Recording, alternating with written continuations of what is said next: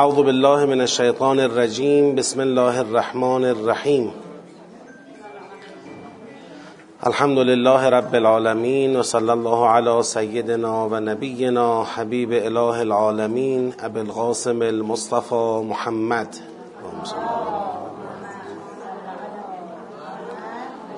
وعلى آله الطيبين الطاهرين ولعنة الله على أعدائهم أجمعين من الان الى قیام یوم الدین. سلام عرض می‌کنم خدمت خواهران و برادران گرامی حاضر در جلسه. یک سوال کتبی به دست من رسیده من اون یک سوال رو جواب بدم و بعدش هم اگر سوال شفاهی باشه انشالله در خدمت هستیم برای پاسخگویی.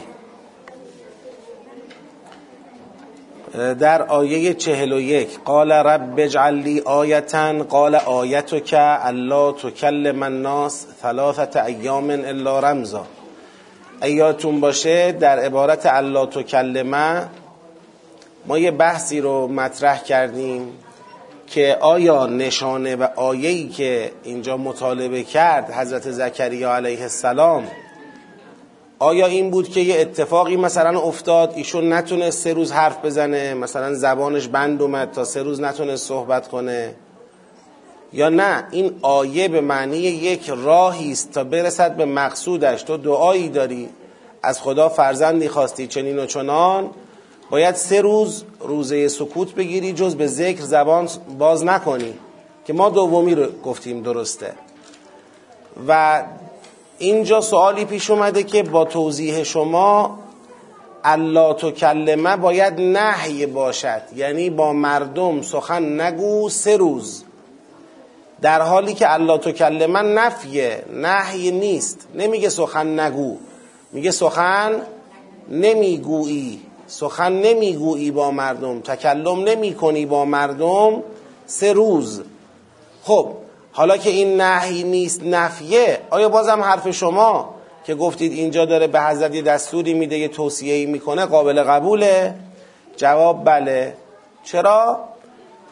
به خاطر اینکه خیلی وقتا نفی در معنای انشایی استعمال میشه در معنای نهی استعمال میشه.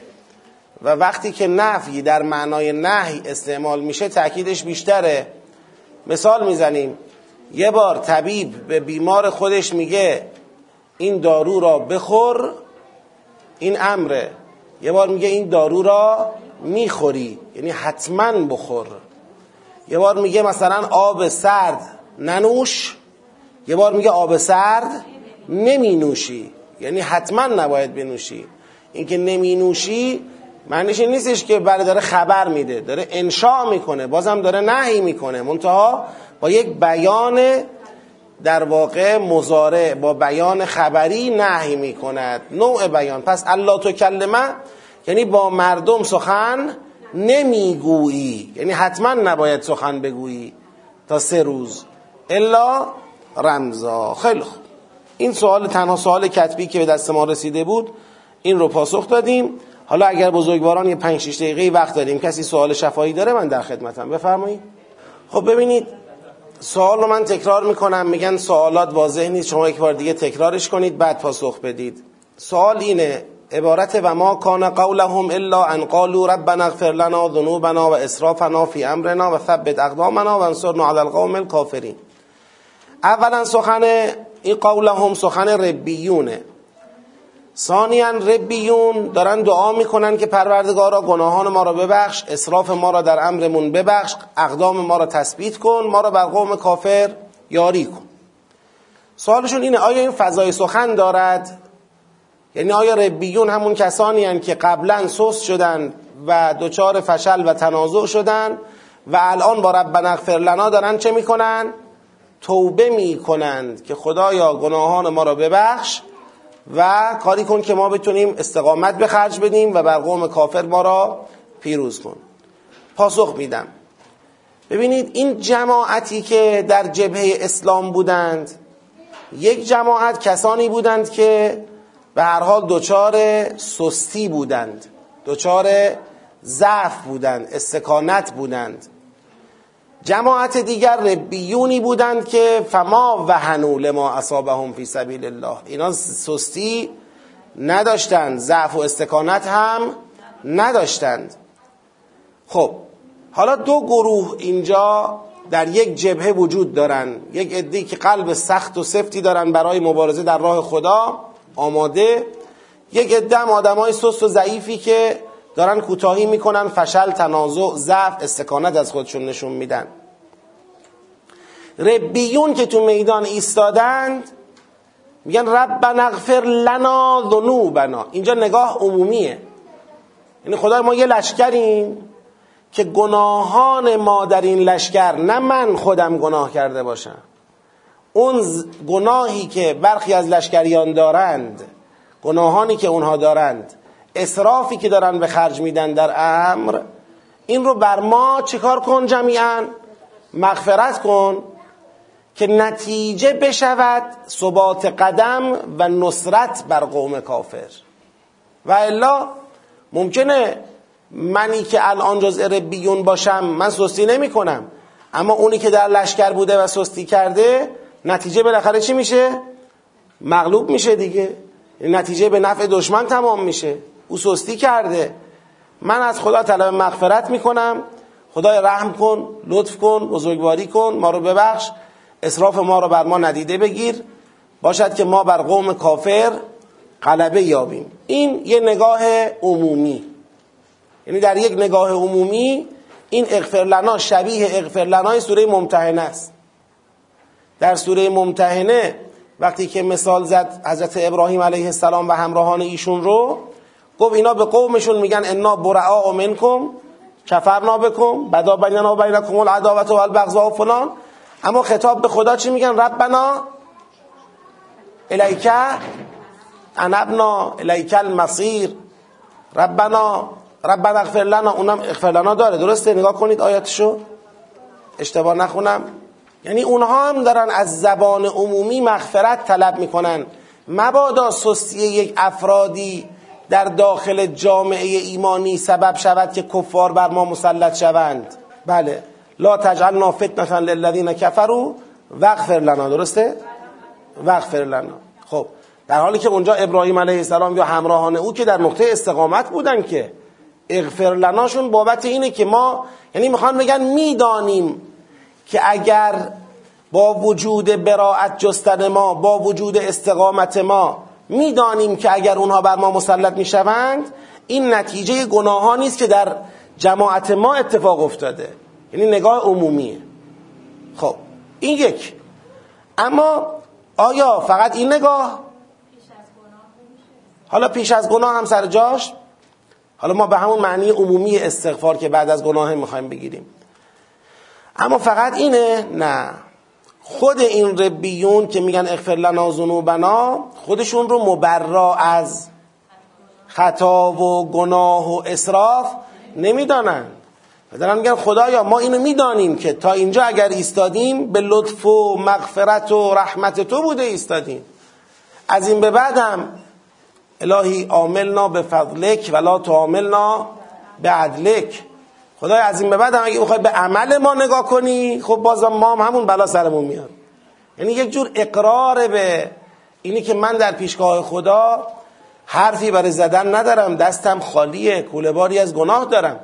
خدا اگر ببخشاید گناهان ما را خدا اگر اصراف ما را در امرمون ببخشاید امید می رود که ما قدم هامون ثبات یابد و بر قوم کافر غلبه یابیم. حالا این مطلبی هم که خواهرمون اشاره کردن بحث پیشگیری اینم یه بحثه. حالا حرف سومی میشه. اصلا گیری ما گناه هم الان نکردیم هنوز. اقرار به گناه هم نباشه. آیا معصومیم؟ آیا مسونیم از این که در معرض خطا قرار بگیریم؟ مسون نیستیم. میشه استغفار قبل از. پس به هر بیانی از هر طرف پاسخش روشنه. خواهش می‌کنم بفرمایید. سوال اینه ما در یک بحثی اشاره کردیم که زمان قرآن و پیغمبر اکرم با زمان انبیای قبلی نوع عذاب کافران فرق کرده. در دوره انبیای قبلی عذاب کافران به دست کی انجام می‌شد؟ مستقیما خود پروردگار. در دوره پیامبر و قرآن عذاب کافران به دست مؤمنان باید انجام بشه که از طریق جهاد فی سبیل الله رقم می‌خوره. و این مطلب از نظر بزرگواری که سوال می‌پرسن زیر ابهامه اونم اینه که خب ما الان شما ببینید در همین جنگ احد طبق آیات قرآن سه هزار ملک یه بار پنج هزار ملک یه بار هشت هزار ملک میان به کمک مؤمنین. خب این نشون میگه امداد غیبیه. من تدقیق می‌کنم بحث رو. ما نگفتیم امداد غیبی دیگه قطع میشه در دوره قرآن که. صحبت سر اینه. در دوره انبیاء قبلی مثلا در دوره حضرت لوط علیه السلام حضرت شعیب علیه السلام سایر پیغمبران خدا نیومد بگه خب آی کسانی که به لوط ایمان آوردید همه جمع بشید اون کافران به لوط را بکشید. این نبود.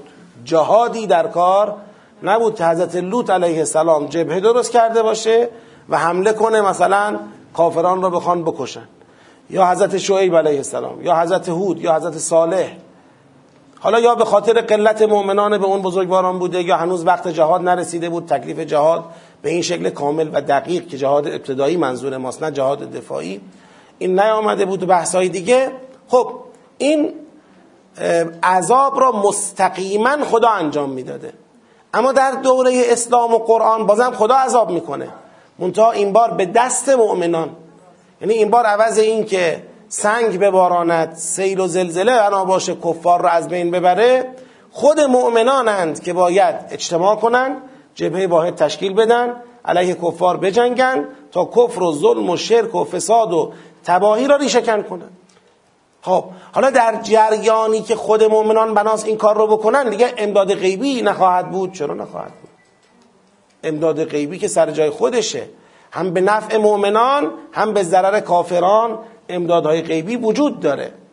اما اصالت با اینه که مؤمنان بیان تو میدان و اون امتحان و ابتلا و تکلیف الهی را که مبارزه با کفر است اون رو انجام بدن. وقتی که انجام دادن امدادهای غیبی الهی هم می‌رسه. بله با جهاد مسلمین. این هم آیه سه سوره مبارکه محمد صلی الله علیه و آله و سلم به این موضوع اشاره کرده. خدای بزرگ در آیه صد و آیات در واقع تا اینجا که خوندیم و تدبر کردیم اشاره کرد به جنگ احد و ریشه یابی اتفاقاتی که در جنگ احد افتاد و در همین راستا رسید به ربیون که فرمود چه بسیار کسانی هستند که توجه به پروردگار دارن. مستحکم قلبشون در راه خدا با پیغمبران الهی قتال می‌کنند. اینها صبر پیشه می‌کنند. در مصیبت هایی که پیش میاد در میدان جنگ از خودشون وحن و ضعف و استکانت نشون نمیدن. سخن اینها اینه که خدایا ما را ببخش اصراف ما را ببخش. قدم های ما را تثبیت کن ما را بر قوم کافر نصرت عطا بکن. خدا هم به اینها هم ثواب دنیا رو میده و هم ثواب بهترین ثواب آخرت رو میده. تا اینجا رو ما خوندیم. حالا در آیه 149 ما دور اول اجرا می‌کنیم. فهم آیات. ما فهم آیاتمون که انشالله به انجام رسوندیم دور بعدیمون تشخیص سیاق ها و جنبندی سیاق ها اینا رو با هم انجام میدیم. دور بعدی هم که ارتباط سیاق ها و سیر کلی سوره که انشالله انجام خواهد شد. یعنی عملا ما در فرایند تدبر سوره آل امران سه بار سوره آل امران رو در محضر شما می‌خونیم متدبرانه با سه تا روی کرد. روی کرد اول فهم آیات روی کرد دوم فهم سیاق ها و جنبندی اونها روی کرد سوم هم ارتباط سیاق ها و جنبندی کل سوره. الان ما تو دور اول رسیدیم به اینجا. فرمود یا ایها الذین آمنو ای کسانی که ایمان آوردید ان تطیع الذین کفروا اگر اطاعت کنید از کافران یردوکم علی اعقابکم. شما را روی پاشنهاتون بر میگردانن منصرفتون می‌کنن. از چی؟ از اسلام از استقامت از ایستادن از اطاعت پیغمبر. فتنقلبوا خاسرین. و این عقبگرد هم نتیجه ای جز خسارت ندارد. خب من می‌خوام این آیه رو یه مقدار جایگاه شناسی کنیم توی فضای بحثمون که مطلبش برامون جا بیفته. اولا برمیگردم عقبتر. ببینید ان تطیعوا الذین کفروا یردوکم علی اعقابکم فتنقلبوا خاسرین. این رو داره الان خدا چیکار می‌کنه؟ انشاء می‌کنه. یعنی الان داره به مؤمنان میگه. الان کیه؟ الان وقتیه که اون اتفاقی که نباید در احد میافتاد افتاده. یعنی یه عده در ماجرای احد این عقبگرد رو از خودشون چیکار کردن؟ نشون دادن. برمیگردیم کجا؟ کجا بود همچین مطلبی؟ نگاه کنید. نگاه کنید. ببینید. آیه 144 رو. و ما محمد الا رسول. اللهم صل علی محمد و آل محمد. قد خلت من قبله الرسل افا مات او قتل انقلبتم على اعقابكم و من ینقلب على عقبیه فلن یضر الله شیئا و الله الشاکرین. این روپاش نگشتن در جریان احد اتفاق افتاد. اون موقعی که خبر پیچید در اسناع جنگ که پیامبر از دنیا رفتند و این باعث ترس و نگرانی در لشکر شد و گذاشتن پا به فرار و رفتن. که خدا گفت این رو پاش نگردیدن به خدا ضرر نمیرساند. حالا اینجا در آیه 149 ببینید متدبرانه داریم کار می‌کنیم. متدبرانه کار کردن یه مقدار رو ریل الفاظ بریم جلو دقتش بکنیم. میگه ای مؤمنان اگر اطاعت از کافران کنید شما را رو پاشنهاتون میچرخونن و خسارت می‌کنید. آیا خدا با این توضیح می‌خواد کاری کنه که مؤمنان در احد رو پاشنه نچرخن؟ اون که شده اون که انجام شد اون که گذشت. الان این انشاه داره الان میگه. میگه اگر این کارو بکنید اینطوری می‌شود. آیا می‌خواد ریشه یابی کنه که اون موقع که رو پاشنه چرخیدن محصول چه بود؟ یا آیا می‌خواد ناظر به آینده صحبت کنه که از اینجا به بعد همچنان خطر رو پاشنه چرخیدن شما را تهدید می‌کند؟ کدومه؟ مورد آخریه. در جریان داخل تو خود احد رو پاشنه چرخیدن اون تحت تأثیر اطاعت از کفار حداقل آیات چیزی در این باره نگفته بود. بیشتر آیات گفتش که بالاخره اون ریشه یابی که در بحث ربا داشتیم این رباخوری که در بین بعضی از مسلمین باب شده بود باعث وهن و استکانت و ضعف و سستی و میدون خالی کردن در وقت جهاد شد. حالا اون یه بحثی بود. نمی‌خوایم هم نفی کنیم بگیم اصلا اطاعت کفار درش نبوده ولی روی آیات رو به آینده است. یعنی آیات الان داره از یک الذین کفروی حرف می‌زنه که این الذین کفرو بعد از اینکه مسلمونا در جنگ احد شکست خوردند اینا همچنان امید دارن از بین مسلمین بفرمایید. یارگیری کنن. از بین مسلمین یک عده رو منصرف کنن از اسلام. منصرف کنن از پیغمبر از قرآن. یه الذین کفروی ما اینجا داریم که اینا فضاسازی می‌کنند که نتیجه این فضاسازی منصرف شدن رو پاش نچرخیدن و عقب گرد کردن مؤمنین باشه. حالا شما به من بگید با توجه به سابقه سوره این الذین کفرو چه کسانی هند؟ احسن. اصلا ما در سابقه سوره این مطلب به سراحت ذکر شده. چه کسانی دنبال اینن مسلمان را از اسلام منصرف کنند کافران اهل کتاب. که در این سوره مشخصا کافران نصارا مد نظرن. اون کافران نصارایی که حقانیت پیغمبر براشون روشن شد ولی ایمان به پیغمبر نیاوردن و در تلاشن که مسلمون ها رو از اسلام منصرف کنن. الان که مسلمون ها در جنگ احد یه شکستی رو متحمل شدن و به ظاهر اون چه خدا وعده داده بود به ظاهر گویا برای مسلمان محقق نشد.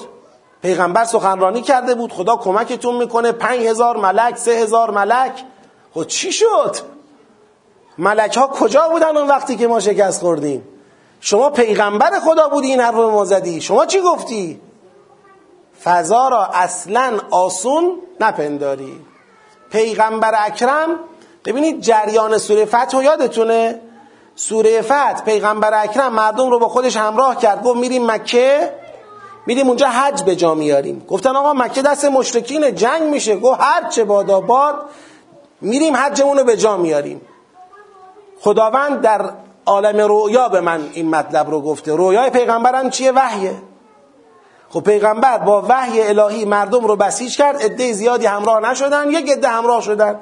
با اونا حضرت رفت مشرکین جلوشون رو گرفتن جنگی هم حضرت نکرد صلحنامه ای منعقد شد برگشت.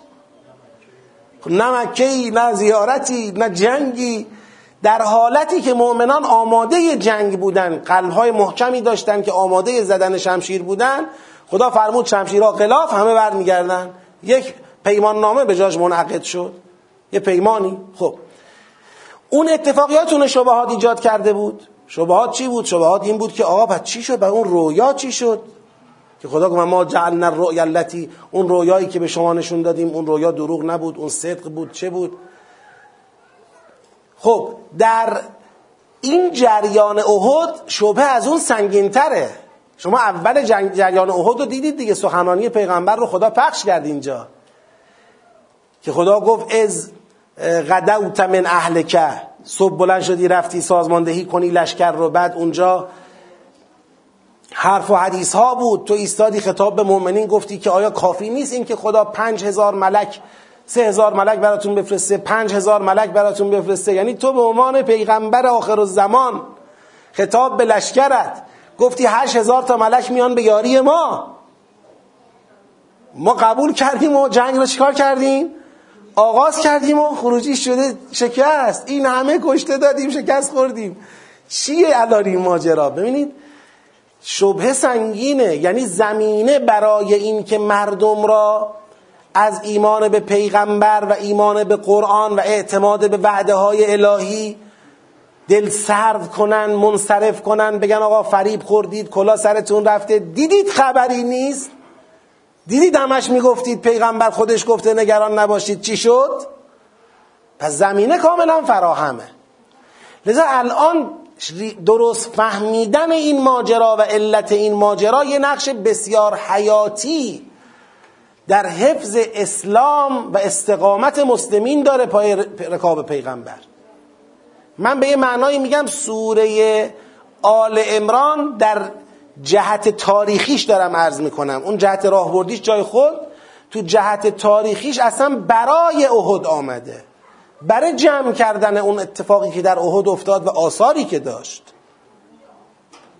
سوره آل امران بخش عمدش به این مسئله پرداخته و اگر شما انشالله بعدا که نگاه جامع می‌کنیم به کل سوره ببینید حتی صحبت های اول سوره هم ناظر به همین مسائله. یعنی یک اتفاقاتی در جامعه افتاده که بحث متشابهات محکمات تعویل آقا ما به پیغمبر اعتماد کرده بودیم. پای با پیغمبر داشتیم می‌رفتیم. تابع پیغمبر شده بودیم.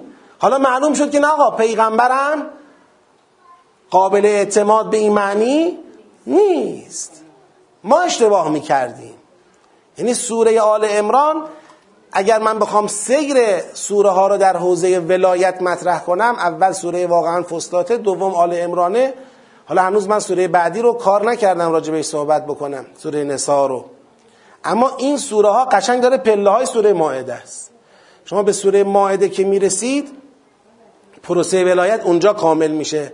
سوره آل امران یکی از اون جریان احد یکی از اون جریاناتی است که به شکل برنامه ریزی شده مورد استفاده کافران قرار می گرفت تا ولایت پیغمبر اعتماد پیغمبر تبعیت از پیغمبر همه اینا بره زیر سوال.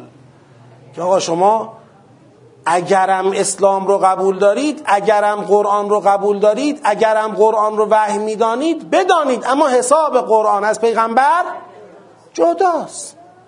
حالا پیغمبرم خدا بهش قرآن رو داده که به ما بده. اما دیگه اینکه فکر کنیم ایشونه که باید راهبری کنه ما این مسیر رو بریم به مقصد برسیم از این خبرها نیست. حرفایی که دارم بهتون می‌زنم برایند تدبری در کل این سوره هاست.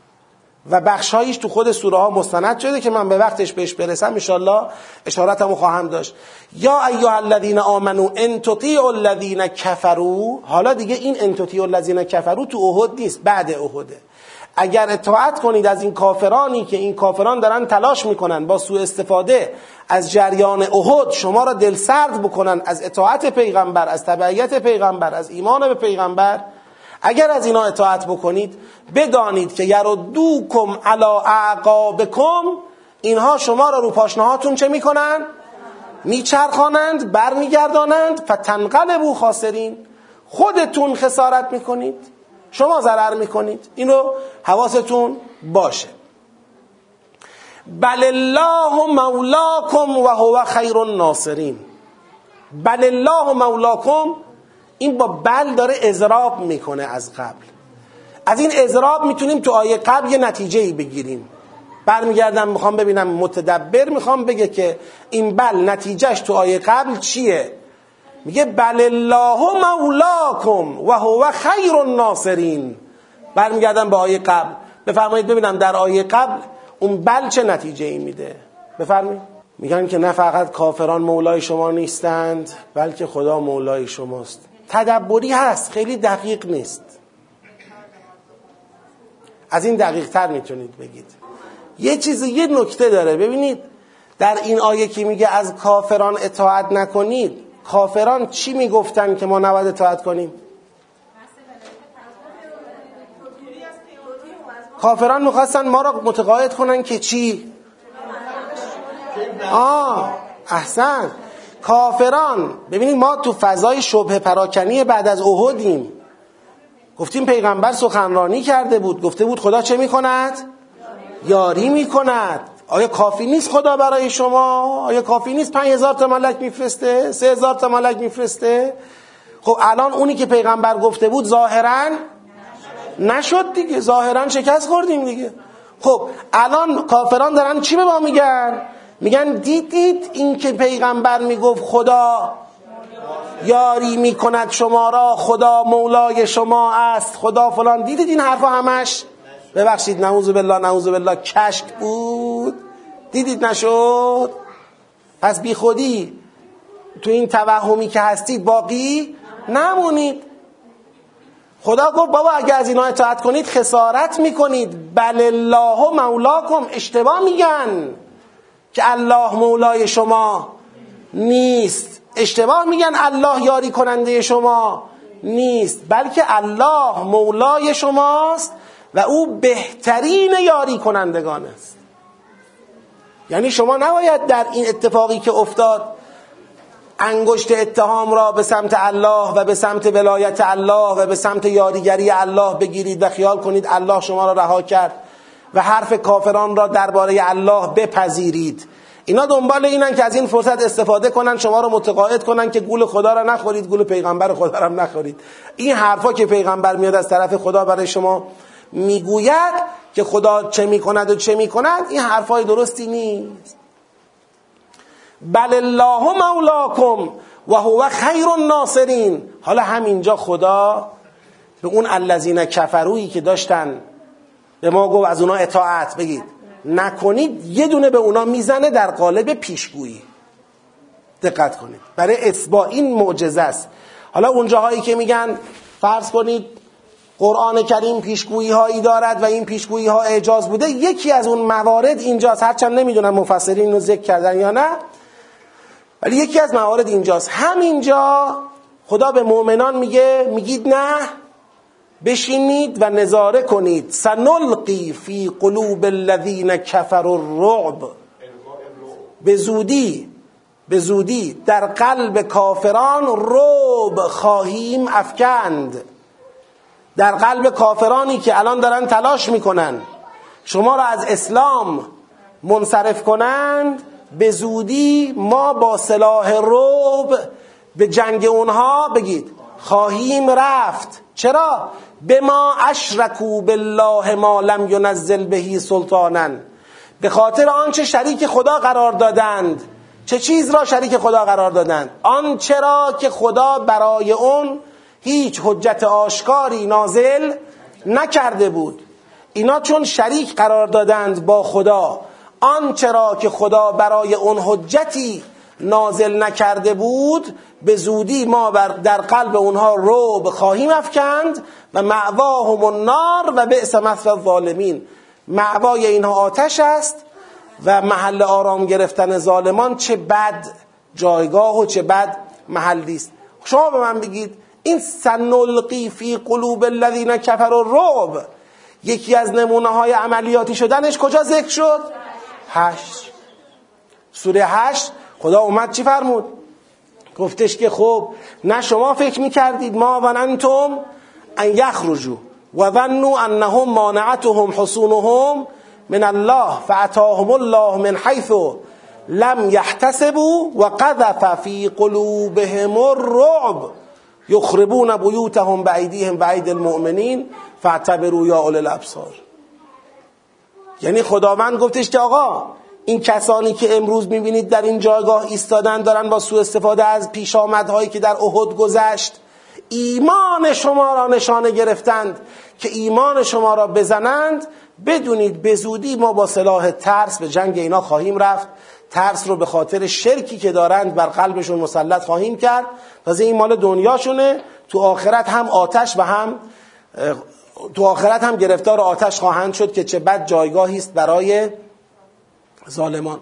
آیه 151 از یک سو تهدید الذین کفروست که شمایی که الان دارید اینطوری سوء استفاده می‌کنید در فضای مسلمین دارید القاء یأس القاء ناامیدی القاء بیدینی می‌کنید با سوء استفاده از شکست احد. بدانید که دیری نخواهد پایید که خدا میاد سراغتون. یعنی فکر نکنید زیر پاتون سفته. وایسادید اینجوری با خیال راحت از بین مسلمین یارگیری می‌کنید. به زودی خدا با القاء ترس میاد سراغتون و این عذاب دنیاتونه آخرتتونم که جای خود دارد گرفتار آتش خواهید بود. از سوی دیگر همین آیه امیدی است برای مؤمنین که شما هم بدونید اگر خدا میگه من مولای شما هستم و بهترین یاری کنندگانم شما را رها نکرده و در مقابل شما به زودی با سلاح ترس به جنگ کافرانی که می‌خوان از بین شما یارگیری کنن خواهد آمد. هر اون چیزی که بدون حجت در دین افترا زدند. اینا مثلا شما فرض کنید در جریان سوره مبارکه فستاد اونجایی که میفرماید انداد بحث انداد. ولا تجعلوا لله اندادا. خب لا تجعلوا لله اندادا گفتیم ند قرار دادن برای خدا از شاخهای شرکه. پیغمبر از طرف خدا آمده قرآن آورده قرآن حجت پیغمبره قرآن رو می‌بینه حجت بالغه پیغمبر را می‌بینه. به پیغمبر ایمان نمی آورد به جای پیغمبر سراغ دیگری می رود خب این شرک. همین که این فرد در اینجا با اینکه میگه من مؤمنه به خدا هم مؤمنه به قیامتم اما خدا میگه من الناس من یقول آمنا بالله و بالیوم الاخر. و ما هم به مؤمنین دروغ میگه. یعنی ایمانش را به خدا از دست میده ایمانش را به معاد از دست میده ایمانش را به حجتهای بیانه الهی از دست میده. گرفتار شرک میشه. حالا این از اینجا بگیرید تا بیاد جلوتر شریعت بافتن برای خودشون تا بیاد جلوتر خدا تراشیدن برای خودشون. یعنی اینا مسیر توحید را گم کردن. پس این که میگه سنلقی فی قلوب الذین کفروا الرب بما اشرکوا بالله ما لم ینزل بهی سلطانا. یعنی این الذین کفروا از جاده توحید اومدن بیرون. آنچه را که حجت براش نداشتن شریک خدا قرار دادند. و به همین جهت مستحقند که خدا با سلاح روب بره سراغشون. در همین سیاق قدر متیقن حالا ما یه بحثایی داریم یه وقتایی میگیم قدر متیقن. قدر متیقن ما لم ینزل بهی سلطانا یعنی حد اقل مصداق ما لم ینزل بهی سلطانا. تو این سیاق میشه چی؟ میشه همین که در جریان احد اتفاقاتی که افتاده الان ایستادن مؤمنین را از اسلام و ایمان و اطاعت پیغمبر چه می‌کنن؟ دارن منصرف می‌کنن دارن فریب میدن. خود این شرکه. خود این از مسیر توحید بیرون افتادنه. این قدر متیقن و حد اقله خب ولقد صدقکم الله وعده. حالا دقت کنید. خدا اول پس چجوری جواب شبهه رو داد؟ تو انتاتی الذین کفروا؟ جواب اول این بود که از اینا اطاعت نکنید و بدانید اینا درسته می‌خوان القا کنن که خدا یار و یاور شما نیست. درسته می‌خوان القا کنن که خدا وعده هایی که به شما داده این وعده ها دروغه. باور نکنید. ولکن شما از اینا اطاعت نکنید و بدانید خدا مولای شماست و بهترین یاری کنندگان شماست. و نشانش هم این که به زودی به جنگ همینا خواهد رفت با سلاح روب اینا بشینن حالا منتظر. برای اینا داریم. اصطلاحا اینجوری. من بخوام خیلی عرفیش کنم اینه. خدا خطاب به مؤمنان میگه دارم برای اینا. حالا فعلا شما از اینا اطاعت نکنید من دارم برای اینا. اما الان تازه می‌خواد بپردازه به جواب. خدای این حرفا ببخشید خدای من بیادایی می‌کنم. این حرفا بر ما آب نمیشه. اینکه اینا نمی‌دانم من یار و یاور شما خروجی رو ما دیدیم. خروجیشی بود؟ ما شکست خوردیم. خروجی این بود. اینو حل کن برای ما. و الا این که بگی آقا من برای اینا دارم به زودی این کارو می‌کنم اون کارو می‌کنم تو از اینا اطاعت نکنید شما اطاعت نکنید. اینا نمیره تو کت ما یه جورایی تو کت من مؤمن ضعیف الایمان میگم و الا کسی خدا رو شناخته باشه دیگه این همه قیل و قال و بگو نگو نمی‌خواد. خدا میگه اما برسیم به این وعده که بهتون داده شد و شما خیال می‌کنید به این وعده عمل نشد وعده چه بود؟ بگید چند هزار ملک؟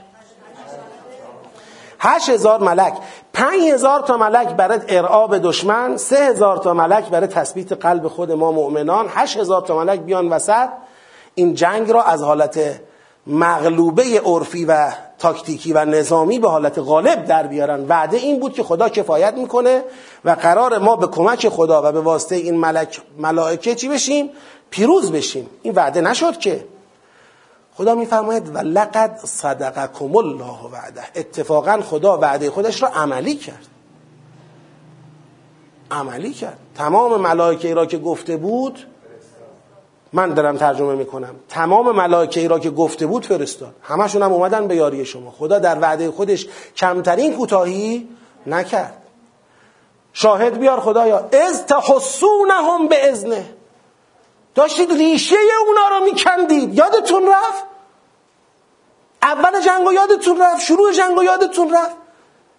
که چجوری داشتید قلع و قمع می‌کردید اونا رو؟ تحسونهم یعنی قلع و قمعشون داشتید می‌کردید. به ازنه به ازن او. و با ملائکه‌ای که فرستاده بود و وعده‌ای که عملی کرده بود جنگ پیروز بود.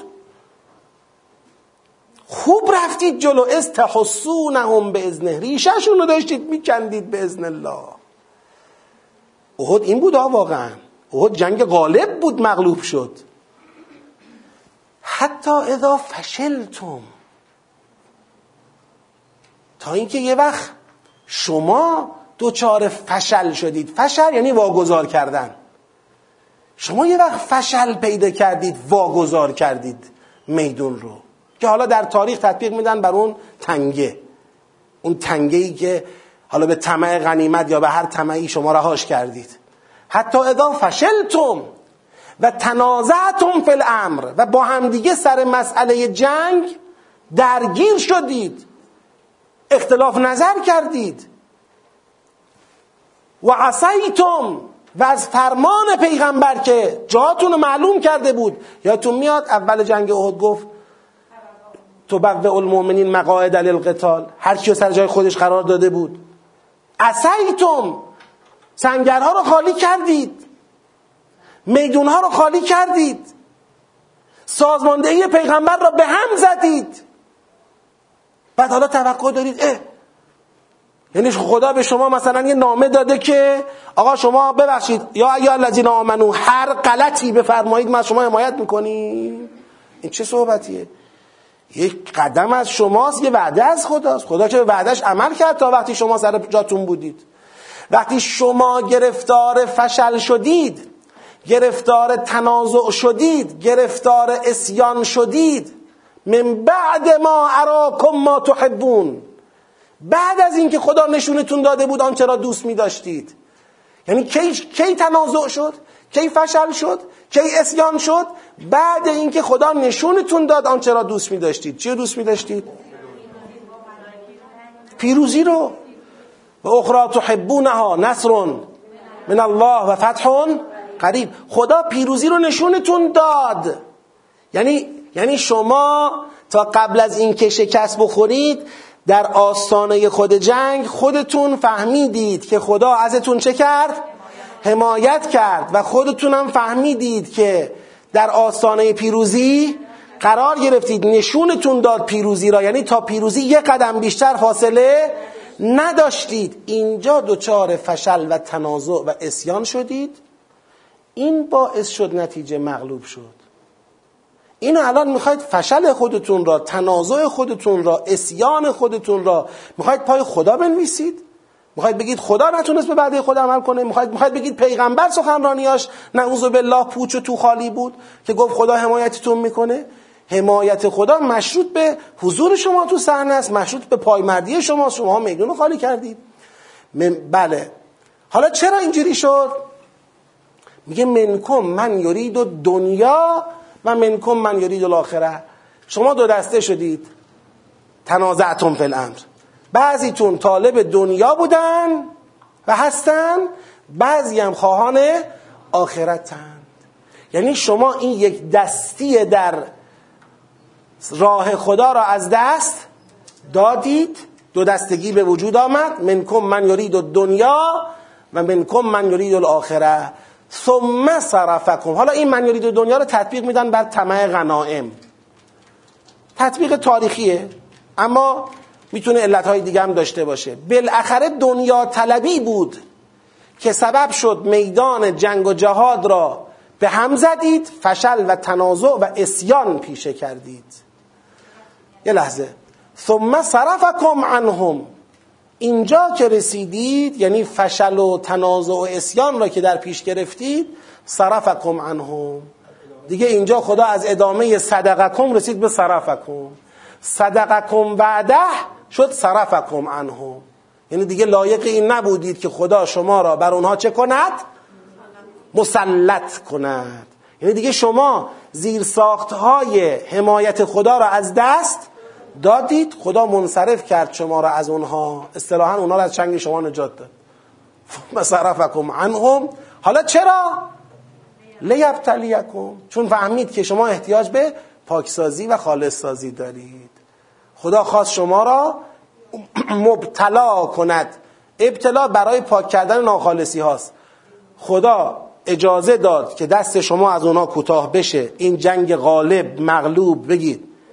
بشه یعنی خدا اینجا می‌توانست بدون توجه به عمل کرده شما جنگ رو به نفع شما تمام کنه. اما این به نفع شما نبود. شما هنوز اون بلوغ را پیدا نکرده بودید اون خلوص را پیدا نکرده بودید. صرفکم عنهم لیبتلیکم. تا شما را مبتلا کند یه آزمون دیگه براتون درست کنه که تو این آزمون پاکسازی اتفاق بیفته. و لقد عفا عنکم. بعد از این کوتاهی که کردید فشل و تنازع و اسیان خدا چه کرد؟ اون رو بخشید بر شما. عفا از شما گذشت درگذشت از شما.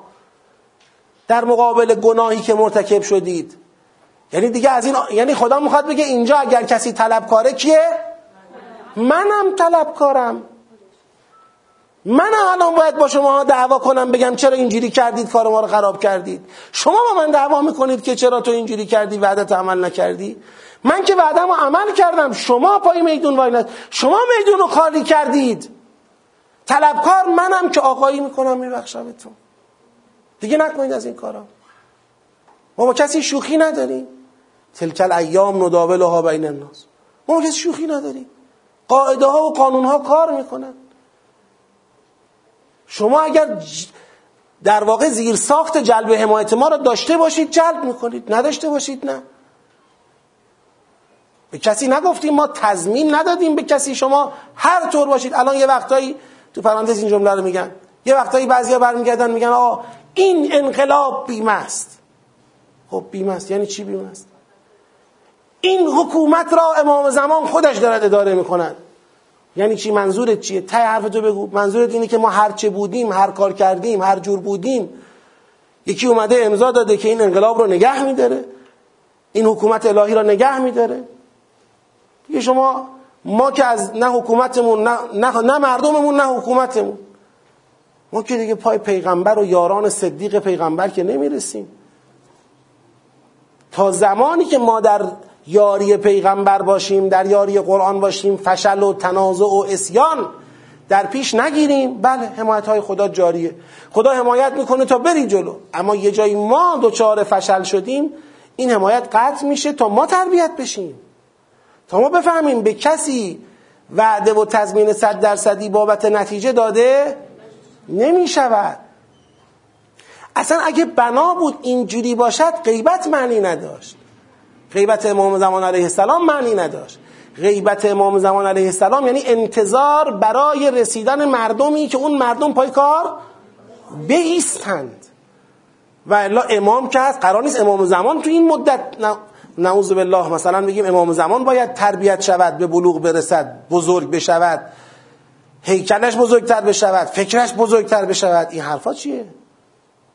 امام علی علیه السلام پدر امام زمان علیه السلام و شیخ الائمه از امام زمان رتبهش بالاتره. پیغمبر خدا قبل امام علی علیه السلام پدر بزرگ امام زمانه و رتبهش از امام زمان بالاتره. در زمان اونها اون چه که شما الان منتظرش هستی نشده. اینی که باید تغییر کنه رشد کنه تربیت بشه تکامل پیدا کنه من و شما این لذا خدا میگه ما دست شما را از اونها کوتاه کردیم تا شما را آزمایش کنیم. البته جا داشت که شما را معاخذه کنیم اما بخشیدیم. جا داشت الان اعتراض کنیم به شما که شما چرا اینجوری با فشل و تنازع و اسیان باعث شدید که جنگی که خدا پاش بایستاده بود تا اون جنگ را به پیروزی برساند؟ چرا باعث شدید این جنگ مغلوبه بشه؟ و جواب بدید. اما ما بخشیدیمتون. والله ذو فضل علی المؤمنین. و خدا بر مؤمنان دارای فضله. پس ببین اون شبهه کافران را اینجا جواب داد. یا ایها الذین آمنو ان تطیعوا الذین کفروا الذین کفروا قرائتشون از این صحنه لقد صدقکم الله وعده نبود. قرائت چی بود؟ دیدید خدا وعده خود را عمل نکرد پس دیگه فریب پیغمبر را نخورید. خدا گفت فریب اینا را نخورید. ما برای اینا داریم به وقتش که وحشت به قلبشون بندازیم مثل موش فرار کنن. اما شماها خودتون شاهد بودید خدا حمایتتون کرد. خب. ببینید شما چند بار تاکید کردید عده قلیل. قلیلش از کجا آوردید؟ خب یعنی تعدادی رو کوتاه کرد تاریخ چی کار دادید شما بحث قرآن رو مطرح کنید. قلیلش از کجا آوردید؟ برای همین من همش اصرار می‌کنم که گیر نکنید تو تاریخ. تاریخ خودش باید با قرآن اصلاح بشه. خیلی از وقایع صدر اسلام که قرائت هایی ما ازش داریم بر اساس تاریخ شما وقتی سراغ منشأ قرآنیش میای کلی جنبه های مغفولش آشکار میشه اصلاح میشه. قرآن بزرگترین و مهمترین منبع تاریخ اسلامه. لذا اینکه خیال کنیم به خاطر پنجاه نفر سرنوشت امت مسلمان نه اون پنجاه نفر یه قسمت ماجران قبل از اینکه پیغمبر اینها را سازماندهی کنه همونجا خدا فرمود دو طایفه که ما هم نمی‌دونیم این دو طایفه چند نفر بودن؟ تو اون لشکر چه تعدادی داشتن؟ ما نمی‌دونیم قرآن ذکر نکرده. ولی دو طایفه را خدا مشخص می‌کنه که این دو طایفه آماده حضور در قتال و متقاعد نسبت به قتال نبودن. و با سخنرانی های پیغمبر خب این دو طایفه خودشون آماده نبودن طبیعتاً توی لشکرم چی میندازن؟ توی لشکرم بالاخره تردید میندازن دودلی میندازن نگرانی میندازن سستی میندازن. یعنی لشکر قبل از شروع جنگ به خودش که نگاه می‌کردی پیدا بود. لشکر پیروز نیستیم. این لشکر آماده جنگ نیست. ولی پیغمبر لشکر رو سازماندهی کرد. اون ضعف را با چی درست کرد؟ با وعده. گفت شما محکم وایسید توکل کنید تقوا پیشه کنید. خدا با هشت هزار تا ملک یاریتون می‌کنه. هزار تا سه هزار تا یاریتون می‌کنه. و کفایت می‌کنه این. اینا اینو پذیرفتن. پذیرفتن با حمایت خدا به ازن الله و با وساطت ملائکه. جنگ به نفع مؤمنین چی شد؟ پیش رفت. تا یه جایی که پای بوی دنیا به مشام رسید من کن و دنیا. حالا بگیم غنیمت یا هر چیزی. بوی دنیا به مشام رسید. نقطه ای شد برای فشل. نقطه ای شد برای واگذاری نتیجه. حالا یه قسمتش اون جریان تنگ است. اونو ما انکار نمی کنیم اما همش همونه نه لزوما. اون جماعت من یارید و دنیا انقدری بودند که زیر ساخت جلب حمایت الهی برای کل این لشکر چی شد از بین؟ رفت. اینجا دیگه نمی‌تونیم بگیم خب پیغمبر که بود؟ مثلا فرض کنید پنجاه نفرم که با پیغمبر بودن خب باشن. پیغمبر اجر خود را می‌برد. اون نفراتی هم که پای پیغمبر ایستادن اجر خود را می‌برند. اما نتیجه به نفع یک جماعتی که بخش قابل توجهیشون به وظیفه خود عمل نکردند ختم نمی شود اینجا دیگه مسائل اجتماعیه. تو مسائل اجتماعی ما نمیگیم سید و شهد علیه السلام که خب قیام کرد که. بالاخره یه صد نفرم که با ایشون بودن که. خب چی شد شکست خوردن؟ جامعه لیاقت اینا رو نداره. اینا به شهادت می‌رسن. این اهدل حسنیینه. امکان نداره که اینا ضرر کنن. اینا ضرر نمی‌کنن. اما اون جامعه ضرر می‌کنه. نتیجه برای اون حاصل نمیشه. خب الان می‌رسه دو مرتبه به اونم. خدا هنوز, هنوز یه بار دیگه اشاره می‌کنه. اینکه ریشه اونجاست. یعنی چی شد که اینجا تو میدون دنیا طلبیشون گل کرد جنگ و واگذار کردن؟ شما بری عقبتر می‌بینی اینا همون جماعتی هن که انفاق گذاشتن کنار ربا میدن می‌گیرن. یه جنگی داره در یه جنگیه یه لشکری داره. این لشکر باید استقامت به خرج بدن. تو این لشکر دو طایفه هستن که آماده جنگ نیستن. نشون میده که در شرف فشل و واگذاری جنگن. ریشه یابی می‌کنیم می‌بینیم اخلاق انفاق توشون مرده اخلاق ربا توشون نفوذ کرده. ای بسا آسیب از اینجاست. خدا میگه آسیب از اینجاست. یعنی یه جور دنیا طلبی درشون به وجود آمده و این دنیا طلبی تو جنگ خودشون نشون میده جنگ مغلوب را می‌کنه جنگ غالب را می‌کنه مغلوب.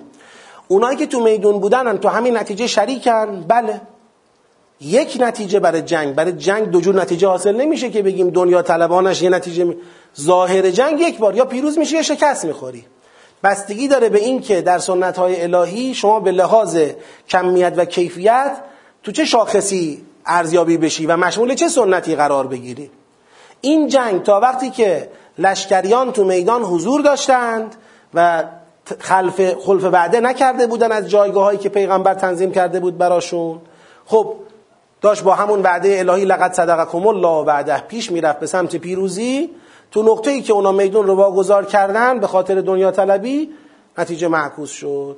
پس شکست جنگ به خدا مستند نیست بلکه به خود اینها مستند است که دچار فشل و تنازع شدند. هر دوتاه. بالاخره دنیا خداوند هم شاخص های ما کمی داریم هم شاخص های کیفی داریم. شاخص های کمی اینی که بالاخره توی جامعه باید به این اندازه ای مردم این اندازه ای ایمان و استقامت داشته باشن که فرایندهای برپایی عدالت تو جامعه شکل بگیره. و مثلا شما فرض کنید ده نفر هستن. اما میلیون ها نفر نیستن. خب این شکل می‌گیره این فرایند اصلا شکل نمی‌گیره. رو گرده مردم سوار میشه عدالت. شما با دستور و با شمشیر تا یه جایی میری جلو. بعد دیگه بعد مردم پذیرای عدالت باشن. شاخص های کمی دارد شاخص های کیفی هم دارد. طبقه بندی داره. همه لازم نیست در حد اون سردارها باشن. پر از ظلم و جور میشه. نه به معنی مطلق. نسبیه. یعنی شما اگر بخواید در نظر بگیری زمینی را که توش عدالت حاکمه یا زمینی را که درش عدالت حاکم نیست اون روز زمینی که درش عدالت حاکم نیست. هر طرف نگاه می‌کنی ظلمه.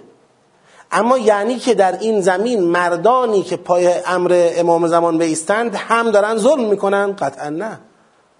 اینا منتظرن. هم دارن کار می‌کنن هم منتظرن که کارشون با آمدن امام زمان به نهایت خودش برسه. یعنی دو تا جریان تا قبل از ظهور داره پیش میره. یک جریان جریان عمومی ظلمه که داره گسترش پیدا می‌کنه. یک جریان جریان مقابله با ظلمه که داره به بلوغ می‌رسه. کمن و کیفن. ظهور زمانی اتفاق میفته که جریان مبارزه با ظلم و جریان عدالت طلب حقیقی در رکاب امام زمان به بلوغ کمی و کیفی خودش برسه. بله همون روز زمین پر از ظلم و جوره و اینا شروع می‌کنن به پاکسازی. خب حالا یه قدم دیگه بریم جلو. پس یه بار دیگه اشاره می‌کنم. مؤمنان اطاعت از کافران نکنید. اونا می‌خوان شما را با, با این صحبت که خدا به وعده خودش عمل نکرد منصرفتون کنن. ما برای اونا داریم اما اون حرف حرف دروغ و بیخودیه. خدا به وعده خود عمل کرد. شما بودید که با فشل و تنازع کار رو خراب کردید. نه خدا. کی؟ ما دوچار فشل شدیم؟ میگه مثل که لازمه یادتون بندازم. از تصعدون. اون وقتی که شروع کردید در رفتن از هر طرف. هر کی یه طرف رو گرفته بود و می‌رفت. ولا تلوون علا احد. هیچ کی حتی سرشو بر نمیگردون ببینه که کی کجا وایساده چیکار باید بکنه. هر کی فقط به فکر خودش بود و میدوید. و رسول یدعوکم فی اخراکم. پیغمبر وایساده بود وسط میدان پشت سر شماها داد می‌زد. کجا میری؟ کجا میری؟ برگرد! برگرد! همه می‌رفتید. یادتونه؟ فشل که میگم کجا بود؟ از تسعدون ولا تلوون علی احد و رسول یدعوکم فی اخراکم. پیغمبر پشت سرتون داد می‌زد که شما برگردید شما را می‌خواند. و شما عنایتی به دعوت پیغمبر نداشتید.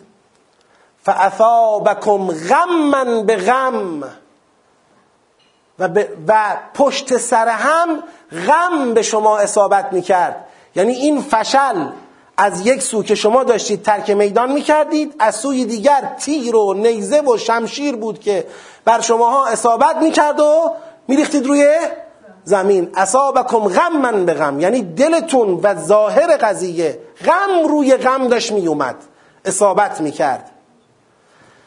لکی لا تحزنوا علی ما فاتکم ولا ما اصابکم والله خبیر بما تعملون. سر این لکی لا یک صحبتی ما داریم. بعضی این لکیلا رو زدن به چی؟ به اصابکم غم من به غم. گفتن که چون خداوند غم پشت غم برای شما آورد غم پشت غم به شما اصابت کرد غمی پشت غمی به شما اصابت کرد تا دوچار حزن نشوید بر ما فاتکم. بعد میگن که اون ما فاتکم پیروزی بود که از دست رفت. خدا انقدر غم بارونتون کرد که ما فاتکم رو چکار کنید؟ فراموش کنید از یادتون بره هستن که ما پیروز بودیم شکست خوردیم. نمی‌دونم واقعا خودشون هم می‌تونن این معنا رو بپذیرن یا نه. و چرا؟ یعنی چی؟ که خدا شما را غمباران کرد تا پیروزی تا شکست یادتون بره. نمی‌فهمم. این لکی لا تحزنو شما باید به اولین مرجع به اولین متعلق معقول بزنی. اولین متعلق معقولش یدعوکمه. یعنی و رسول یدعوکم فی اخراکم لکی لا تحزنوا علی ما فاتکم ولا ما اصابکم. پیغمبر پشت سرتون داد می‌زد که بابا ناراحت نباشید اگر یه جایی مثلا مشکلی پیش اومد میدون رو خالی نکنید. جنگو جمعش می‌کنیم. اگر مصیبتی اصابت کرد مثلا فرض کن یه گردانمون رفت زیر تیغ بقیه کجا دارید در میرید؟ خب بیایید وایسید جنگو درستش می‌کنیم جمعش می‌کنیم. یعنی پس این لکی لا تحزنوا علی ما فاتکم ولا ما اصابکم این متعلق به یدعوکم رسوله. و رسول یدعوکم فی اخراکم لکی لا تحزنوا علی ما فاتکم ولا ما اصابکم. این وسط اومده فاثابکم غما به غم. این اصابکم غما به غم چیه؟ دقت کنید. ببینید. و رسول یدعوکم فی اخراکم فی اخراکم. لکی لا تحزنوا على ما فاتكم ولا ما اصابكم خب تا اینجا چی شد؟ بر رسول و یدعوکم. شما چیکار کردید در جواب یدعوی رسول؟ شما مثلا میگیم و ما عجبتم فما عجبتم. فما عجبتم. شما جواب رسول را جواب دعوت رسول را ندادید. چی شد؟ فاصابکم. فاصابکم. غمن بگید. به غم. بله. اثابکم اثابکم احسن. بله. اثابکم غمن به غم. پس چی شد؟ رسول شما را می‌خواند پشت سرتون که برگردید بر آنچه فوت شد ناراحت. نباشید و بر آنچه به شما اصابت کرد محزون. نباشید برگردید میدان جنگ را مدیریت کنیم ادامه بدیم. شما ما عجبتم. جواب پیغمبر را ندادید. نتیجه چه شد؟ فاثابکم پاداش شما این شد که غمی بر غمی در قلب شما نشست. این تعریض و کنایه است. یعنی پاداش جواب ندادن دعوت پیغمبر این بود که غم ما فاتکم و ما اصابکم که همون شکست بود این به غم دیگر هم چه شد؟ روش اضافه شد و اون از دست رفتن نفرات بود. از دست رفتن فرصت ها بود. فاثابکم غما به غم حالا این قسمتی که ما عجبتم این قسمت حذف شده به قرینه فاثابکم غما به غم چرا که اگر رسول یدعوکم فی اخراکم اجابت می‌شد آیا اثابکم غما به غم نتیجهش می‌شد؟ بگید. قطعا نه. پس به قرینه فاثابکم غما به غم فما عجبتم؟ حذف شده. معلومه دیگه. معلومه که اینا جواب پیغمبر را ندادن. بعد این نتیجه اومده کجا نشسته؟ اومده در این نقطه نشسته. و رسول یدعوکم فی اخراکم فاثابکم به غم لکی لا تحزنوا علی ما فاتکم ولا ما اصابکم. چرا؟ این برای تأکید بر قبه سرپیچی از دعوت پیغمبر. یعنی می‌خواد بگه اصلا گیریم. من اینجوری تحلیل می‌کنم. می‌خواد بگه گیریم پیغمبر. دعوتتون می‌کرد که بیایید اینجا باید بمیرید همینجا. بیایید اینجا بمیریم. بیایید کشته می‌خوایم بشیم. نه اینکه بیایید ناراحت نباشید جمعش می‌کنیم. اصلا این نبود پیغمبر حرفش. فقط داشت میگو بابا کجا منو تنها می‌ذارید میرید خب برگردید آخه نامردا. همین اگر بود باید برمیگشتی منتظر لکی لا تحسو لازم نبود بمونی. منتظر لکی لا تحزنو لازم نبود بمونی. لا تحزنو علا ما اصابکم ولا ما فاتکم ولا ما اصابکم. شما دعوت پیغمبر را بهش بی کردی. صرف نظر از اینکه دعوت پیغمبر به چه چیز بود وظیفه داشتی اجابت کنی و نکردی. لذا مستحق اثابکم غمن به غم بودی. حالا بیشتر ناراحت باش. چرا که دعوت او به لا تحزنو بود. که اگر دعوت او را اجابت می‌کردید بازم این نتیجه ای که اینجا مغلوب شده بود بازم قابل چی بود؟ قابل جبران و مدیریت بود. شما یک بار دچار فشل و تنازع شدید. میدان رو واگذار کردید جنگ رو به هم زدید صحنه مغلوب شد. چی شدید از یک سو؟ بعد پا به فرار گذاشتید پیغمبر هرچی صداتون زد. بر نگشتید ببینید چی داره میگه. که اگر برگشته بودید این دعوت پیغمبر به لا تحزنوا علی ما فتکم ولا ما اصابکم بود. یعنی می‌تونستید پای پیغمبر دوباره بیستید جنگ مغلوب رو جمع بکنید. اما فرارتون مانع شد. پس این تغییر دادن ترکیب قضیه حالا من مسیر رو می‌خوام براتون توضیح بدم. آقا مسیری که شما به اینجا رسیدی چی بود؟ مسیر اینه و رسول و یدعوکم فی اخراکم فی اخراکم فاثابکم غما به غم لکی لا تحزنوا خب آقای مترجم آقای متدبر آقای مفسر که می‌رسی به لکی لا تحزنوا علی ما به چه حجتی میزنیش به اثابکم غما به غم خدا شما را غمباران کرد که ناراحت نشوید. آخه این حرفه. غم مگر باعث جلوگیری از ناراحتیه؟ خدا شما را شادی باران کرد که ناراحت نشوید. بله. خدا دلتون رو قرص کرد که ناراحت نشوید. بله. خدا نمی‌دونم یه چیز مثبت باید بگی که جلوی حزن قرار بگیره. غم که جلوی حزن قرار نمی‌گیره. خدا شما را غمباران کرد تا ناراحت نشوید. این که نمیشه. پس اینو بیخیال شو لطفا. این لکیلا رو بزن به اولین متعلق معقول. اولین متعلق معقول برای لکیلا یدعوکمه و رسولو یدعوکم فی اخراکم لکیلا تحزنوا علی ما فاتکم ولا ما اصابکم. اما یه بار این بود که خدا بگه و رسول یدعوکم فی اخراکم لکی لا تحزنوا علی ما فاتکم ولا ما اصابکم فاثابکم غما بغم. یا بگه فما عجبتم فاثابکم غما بغم. اینجا بیاد این حرفو بزنه.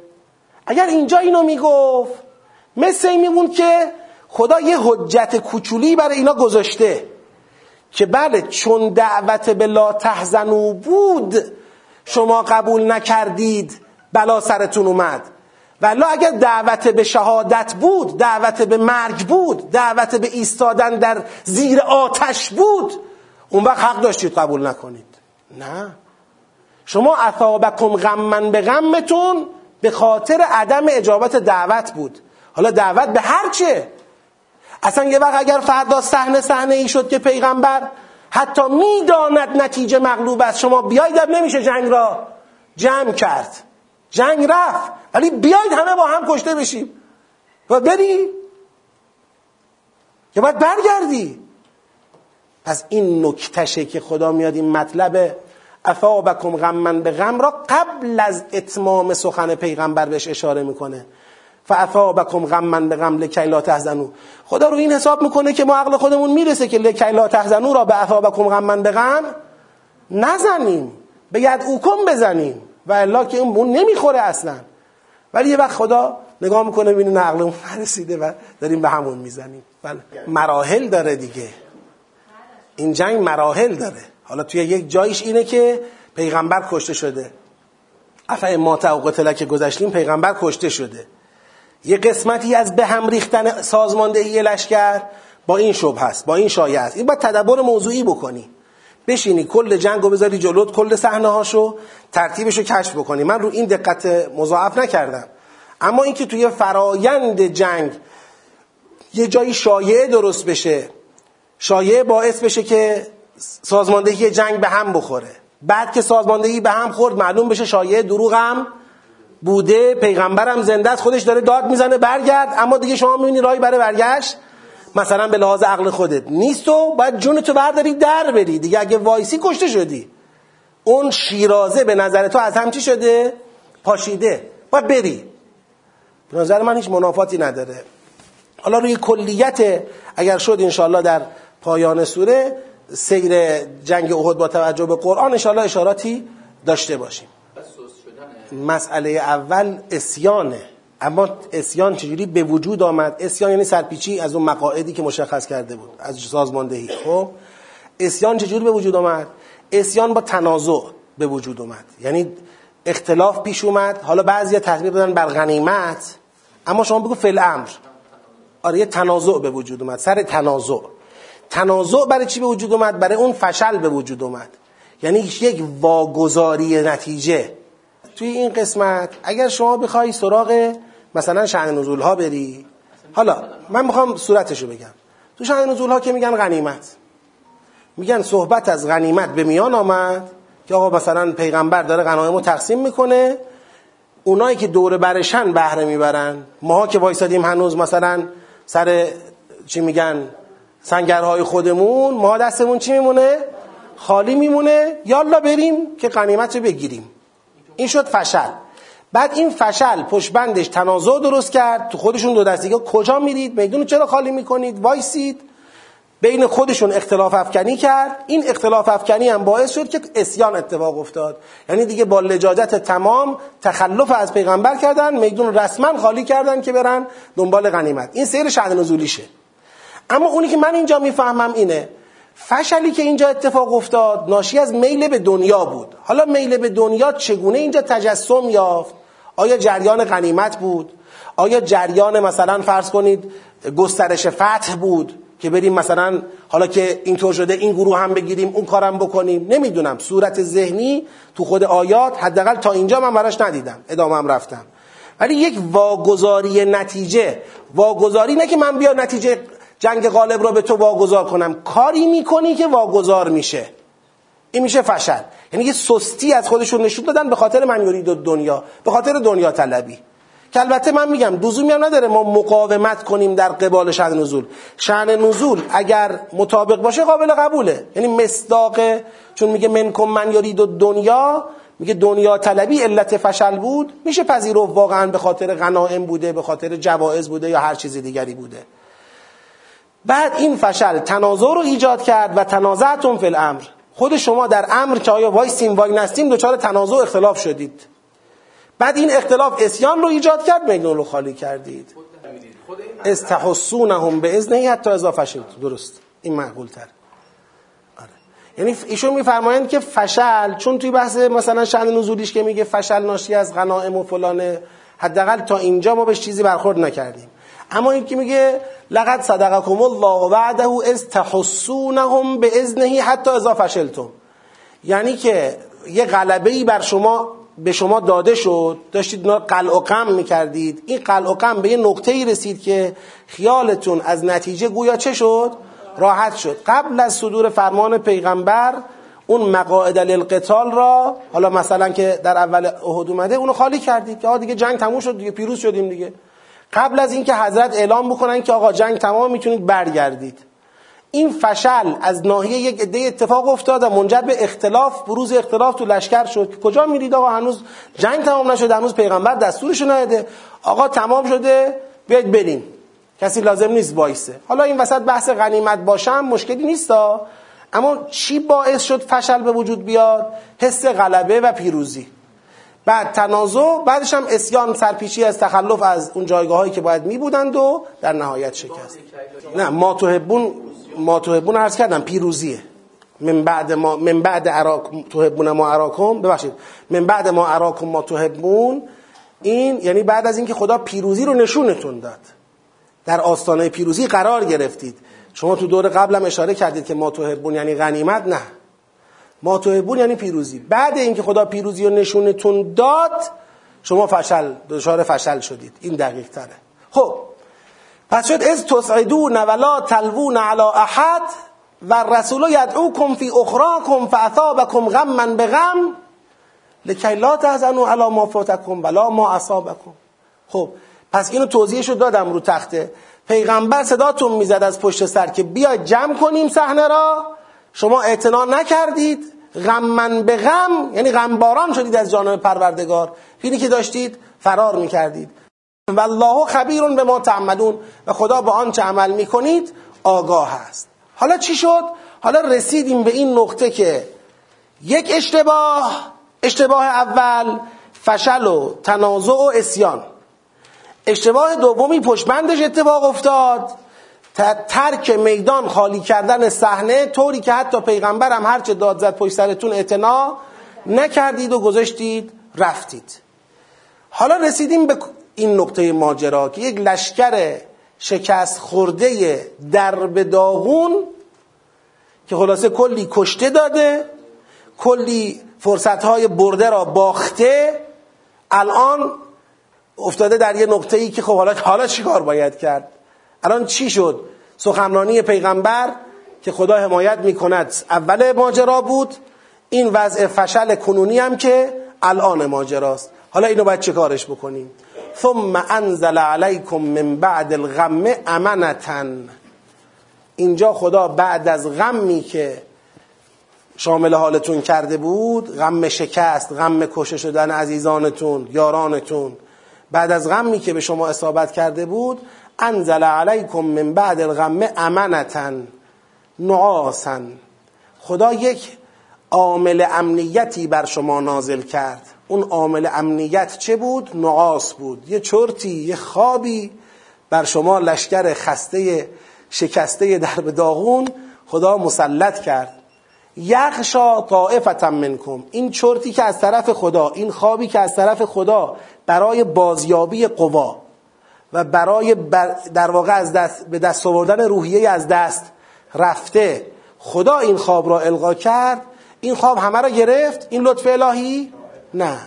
گروهی از شما را گرفت در بر گرفت. یعنی یک گروه از این لشکر در به داغون شکست خورده خوابشون برد برای لحظاتی. و طائفتون اون طایفه دیگر که خوابشون نبرد چی؟ قد اهمتهم انفسهم. اونا همچنان تو همون حال و هوای نفسانیت خودشون بودن. نه انفس یعنی نفس خودشون مشغولشون کرد با خودشون درگیر بودن. چی فکر می‌کردن مگر؟ چی باعث شد که اون خواب الهی اینا را نگرفت؟ یظنون بالله غیر الحق ظن الجاهلیه. اینا همچنان تو این صحنه به خدا سوء زن داشتن مثل سوء زن دوران جاهلیت. چی می‌گفتن؟ یقولون می‌گفتند هل لنا من الامر من شی. تو این صحنه چیزی که اونا رو ذهن اونا رو به خودش مشغول کرده بود و خوابشون نمی برد این بود که اصلا ما کاره ایم ما چیزیم ما جایگاهی داریم. هل لنا من الامر من شی. ما تا خیال می‌کردیم امتی هستیم که پای پیغمبر آخر زمان ایستادیم و همه جوره خدا از ما چه می‌کند؟ حمایت می‌کند و این وضعیت نشون داد که گویا اینا با خودشون می‌گفتن. اینا اوهامی بیش نبوده. قل پیغمبر بگو ان الامر کله لله. تمام امر متعلق به خداست. هیچ چیزی مال شما هم نبود از اول. امر که مال خدا بود. شما هستید که خودتون رو با اراده خدا هماهنگ کنید. مشغول سنت های حمایتی خدا هستید. هماهنگ نکنید نیستید. فشل و تنازع و اسیان و در رفتن از میدون و بیاعتنایی به دعوت پیغمبر و بعدش هم توقع دارید که الان سنت های حمایتی خدا شامل حال شما باشه؟ نه این خیال خام و باطله. یخفون فی انفسهم ما لا یبدون لک. پیغمبر اینا تو دلاشون یه چیزی رو مخفی می‌کنن که برای تو روشون نمیشه آشکار کنن. پیش تو آشکارش نمی‌کنن. اون چیه؟ یقولون. ببینید اون حلنا من الامر من را می‌گویند سوال اما تو دلشون جوابی که به اون سوال میدن اینه. جوابی که تو دلشون به اون سوال میدن اینه. میگن لو کان لنا من الامر شیئون ما قتلناها هلا حالا پیغمبر هرچی هم که بخواد بگه و توجیه بکنه که ان الامر کله بگید. لله با این حرفا نه آقا. اگه ما یه چیزی بودیم یه کاری بودیم توی امر پروردگار جایگاهی داشتیم امروز اینجا اینطور کشته و در و داغون نمی شدیم اینطور شکست نمی خوردیم قل پیغمبر به مناسبت حرفی که تو دلشون می‌زنن بهشون بگو. قل لو کنتم فی بیوتکم لبرز الذین کتب علیهم القتل الى مواجعهم. بگو اگر شما حتی در خانه هایتون بودید کسانی که قتل بر اونها نوشته شده بود به سوی مزاجع مزجع جمع مزجع آرامگاه به سوی آرامگاه های خود حرکت می‌کردند و میشتافتند. میومدن تو آرامگاه خودشون اونجایی که باید قتل کشته بشون میومدن اونجا قرار می‌گرفتن و همونجا کشته می‌شدن. چی می‌خواد با این حرف بزنه؟ می‌خواد بگه شما که الان دارید این فکر رو با خودتون می‌کنید که کشته بگید. نشدید که. شما نشستید اینجا. شما ناراحتید از اینکه اونا چرا کشته شدن؟ اونایی که کشته شدند بر اونها نوشته شده بود و برای تحقق اراده خدا هیچی نمی‌تونست مانع بشه. بی جهت با این فکر که اگر اینجا نبودیم کشته نمی شدیم خودتون رو باید اینجا محزون و مشغول نکنید. حالا می‌رسه تو آیه بعدی. میگه خداوند این فکر فکر مشرکانه ایه این فکر مال اوناییه که خیال می‌کنن کار دست خودشونه خدا هم کاری به کارشون نداره می‌ذاره با همین فکر ناراحت بشن. هی حسرت بخورن. اگه نیومده بودیم اینجوری نمی‌شد. اگه نکرده بودم اگه فلان اگه فلان. خب اگه فلان تموم شد. شما اون کار کردی و نوشته شده بود که این اتفاق هم بیفته و افتاد. اگر شما در خانه های خودتان بودید الذین کتب علیهم القتل لبرز الی مزاجعهم کسانی که قتل بر اونها نوشته شده بود به سوی مزاجع خود به سوی آرامگاه خود حرکت می‌کردن میشتافتن خب ولیبتلی الله ما فی صدورکم ولیمحص, ما فی قلوبکم والله علیم به ذات الصدور. خب این که خداوند در اینجا اجازه داد این قتل اتفاق افتاد اهدافی دارد که قبلا هم دو بار به این کلمه ابتلا اشاره کرده اهدافی دارد از جمله این که خدا ما فی صدور شما را مبتلا کند یعنی چی مبتلا کند؟ یعنی احوالاتی که قلب شما را احاطه می کند ما فی صدور صدر مثل قفسه ای است که قلب درش چی شده؟ واقع شده. شما به تن انسان نگاه کنید یه قفسه سینه داریم یه قلب توشه. از نظر روحی هم خدا هم به صدر اشاره کرده هم به قلب. یعنی جسم خودش یک آیه و نشانه از روحه.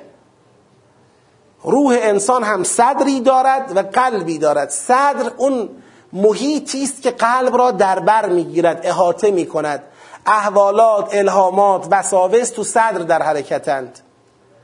یوسوس فی صدور الناس. این تو صدرند اینا محتون حول و حوش قلب در حرکتند. اگر محفظه صدر ازش حراست بشه پاکسازی بشه وساوس بره بیرون نیت های بد بره بیرون حالات بد بره بیرون اون وقت میشه الهامات. پر از الهامات پر از نور پر از امید. وقتی وسوسه وقتی که محفظه صدر مبتلا شد و وسوسه هاش رفت بیرون و پاکسازی شد اون وقت این اتفاق میفته ولیمحص ما فی قلوبکم اون وقت اون چه در قلب شماست ناب میشه خالص خالص میشه. اونی که در قلبه چیه؟ همون اخلاصه که نتیجه توحیده نتیجه خدا باوریه پس این که میگه لیبتلی الله ما فی صدورکم ولیمحص ما فی قلوبکم یعنی خدا در دو مرحله به کمک شما آمده. یکی این که کمکتون کنه مبتلا بشوید صدرتون را از اوهام وساوس خالی کنید. وقتی صدر از اوهام و وساوس خالی شد قلبتون به خلوص توحیدی و اخلاص برسه. خداوند به این منظور بود که در اینجا اون در واقع با وجود این که به شما وعده داده بود ولی به خاطر سستی که شما به خرج دادید برمیگردم ها. نگاه کنید اینجا. ایاتون باشه گفتش که لقد صدقکم الله وعده کارا خدا کارش انجام داد. استحسونهم به ازنه حتی اذا فشلتم و تنازعتم فی الامر و عصیتم من بعد ما اراکم ما تحبون منکم من یرید الدنیا و منکم من یرید الاخره ثم صرفکم عنهم لیبتلیکم. لیبتلیکم. یعنی خدا در اینجا می‌تونست بدون در نظر گرفتن این که شماها تو میدون ایستادید یا نه ایستادید پیروزتون کنه. اما نذاش اینجا پیروز شید. شما را محکوم کرد به کشته دادن. محکوم کرد به شکست خوردن. چرا؟ لیبتلیکم. الان اینجا داره اینو باز می‌کنه. میگه که اینا با خودشون میگن ما هیچ کاره ای نیستیم اگر ما کاره ای بودیم امروز اینجا کشته نمی‌شدیم میگه نه امر کلش مال خداست اونی که اجازه داد اینجا کشته بدید کی بود؟ خدا بود اونی که اجازه داد اینجا شکست بخورید کی بود؟ خدا بود چرا اجازه داد این اتفاق بیفته؟ برای ابتلا و تمحیص ابتلاع صدورتون ما فی صدورتون و تمحیص ما فی قلوبتون اون چه در صدرهای شماست مبتلا شود پاکسازی شود وسوسه ها برود الهامات بماند. وقتی صدر پاکسازی شد قلب خالص سازی شود. پس فلسفهش این بود. خب تا آیه چند ساعت؟ پنج دقیقه به یکه. باز اگر سوالی چیزی اینجا داریم ما فعلا تا آیه 154 رفتیم. اگر سوال و ابهامی هست بفرمایید در خدمتم. بفرمایید. همت طائفتان منکم ان تفشلا. یک عبارت کنایی و تعریزیه هیچ وقت هیچ طایفه ای احتمام بر فشل نمی کند که. هر کسی احتمام می کند بر پیروزی نه بر شکست نه بر واگذاری. اصلا واگذاری با احتمام قابل جمع نیست. انسان احتمام بر واگذاری و شکست که نمی کند. شکست بر انسان چه می شود؟ آرز می شود تحمیل می شود. و الا انسان خودش که من می‌روم که شکست بخورم. هیچ کس این کار نمی‌کنه هیچ کس نمی‌رود که شکست بخورد. پس همت طائفتان منکم ان تفشلا یک تعریض است که اینا در وضعیتی بودند که گویا عزمشون رو جزم کرده بودند بر شکست. یعنی پیش بینی می‌کرد خدا که با این وضعیت نتیجه شکسته. بنابراین این منافاتی نداره با اینکه وقتی این فشل بروز یافت که پیروزی را دیدند. پیروزی را که دیدن خیالشون راحت شد میدون خالی کردن منافاتی با این موضوع نداره. خود همین که وقتی پیروزی را دیدن گرفتار فشل شدند یا این ثابت می‌کنه همون پیشبینی قبلی را؟ یعنی دیده می‌شد در اینها زمینه هایی که سر به زنگاه با نقص عمل کردشون جنگ را واگذار می‌کنند. و این اتفاق افتاد. مطلبی هم که آقا فرمودن که این در حقیقت برمیگرده به دیدن پیروزی این تحلیل نیست. ظاهر آیه است. آیه میفرماید ولقد صدقکم الله وعده اذ تحسونهم باذنه خب این تحسونهم باذنه یعنی شما اونا رو قلع و غم می‌کردید. این یه چیزیه که خودتون داشتید می‌دیدید داشتید قلع و می‌کردید. این یک. بعدش هم که میگه من بعد ما اراکم ما تحبون. که من تطبیق دادم. ما تحبون میشه چی؟ میشه پیروزی. و اخرى تحبونها نصر من الله و فتح قریب. من بعد ما اراکم ما تحبون یعنی بعد از اینکه پیروزی رو نشونتون داد. یعنی فشل و تنازع و اسیان بعد از این بود که پیروزی را نشونتون داد. پس این تحلیل نیست این ظهور خود آیه است. بفرمایید. دو گروهن آه دومی رو نگو من یعنی دنیا و آخره خب به خاطر اینکه اینجا تقابل رو می‌خواد برسونه. اونی که من یرید دنیا و الاخره است اون در واقع یرید الاخره است. اما به منا... یعنی در اندازه ای که آخرتش صلاح آخرتش تامین شود خدا از دنیا هم به او می‌دهد. ولی اراده او دنیا نیست. لذا اینجا چون می‌خواد تقابل رو برسونه بین میل بین جهدگیری جهدگیری انسان یا دنیاست یا آخرت. جهدگیری انسان نمی‌تونه هم دنیا باشه هم آخرت. اما وقتی جهدگیری انسان شد آخرت حالا آیا خدا او رو از دنیا محروم می‌کنه؟ نه از دنیا هم به او میده بله؟ بله حالا دومی رو اول جواب بدم به نظرم دومی استبعادی نداره بعد از یک تحمل یک شکست سخت و سنگین و برای بازیابی روحیه اینکه خداوند در قالب در واقع نازل کردن یک آرامشی از جنس چرت و خواب حال اینا رو خوب بکنه حال اونایی که تو میدون وایساده بودن حال اونایی که خلاصه سوء زن به خدا نداشتند. این به نظر من استبعادی نداره. به خصوص که میگه یغشا نعاس ظهور داره در چرت یغشا هم که در بر گرفتن. چرتی که در بر گرفت یه طایفه ای از شما را ولی طایفه دیگری مشغول خودشون بودن و نتونستن چرت بزنن. این به نظرم اشکال نداره. مثل در جای دیگر هم میگه بارانی نازل کرد. یه جای یعنی اینطوریه. حالا اما راجع به قسمت اول فرمایشتون که بگیم اون ابتلا در واقع ابتلای آیه 152 همون چیزی که در آیه 153 و 154 اتفاق میفته به نظرم اینم استبعاد نداره درسته مطلب. می‌تونه همین جوری باشه. به خصوص این که در ادونه ولا تلوون علا احد و رسول یدعوکم فی اخراکم فاصابکم غما به غم نشون میده که گام بعد از فشل و تنازع و اسیانه.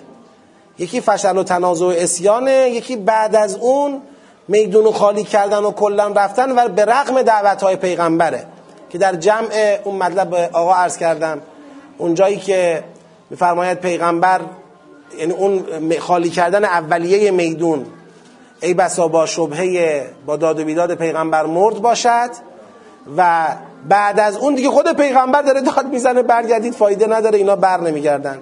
می‌تونه اینجوری باشه بازم یه دقت بیشتری روش می‌کنه. فتنه و ابتلا. به لحاظ لغوی حتما فرقی دارن ولی تو مصداق هر دوتاشون برای خالص کردنن.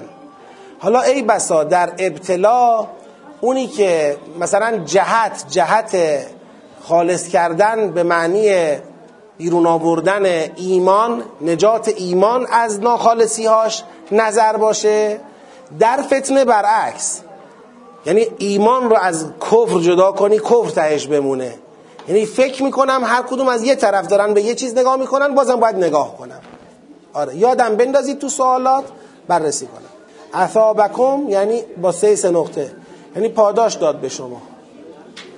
پاداش. منتها اینجا تعریزیه مثل بشیر هم به عذاب علیم پاداش داد به شما غم میرا. ناراحتی را. مثل بشارت به عذابه. اما اصابکم یعنی اصابت کرد به شما. حالا انشالله لطف کنید این جلسات رو خواهرانی که میشنون صدای منو انشالله این جلساتی رو که شرکت می‌کنید بعدا با مباحثه با مطالعه. یه بار دیگه مطالب رو مرور کنید. سوال ابهام اشکالی بود بنویسید بدید که ما هم بتونیم استفاده کنیم هم بتونیم با طبقه بندی بهتری پاسخ بدیم. انشالله از جلسات آینده به سوالات مکتوب مقدمتا جواب میدیم.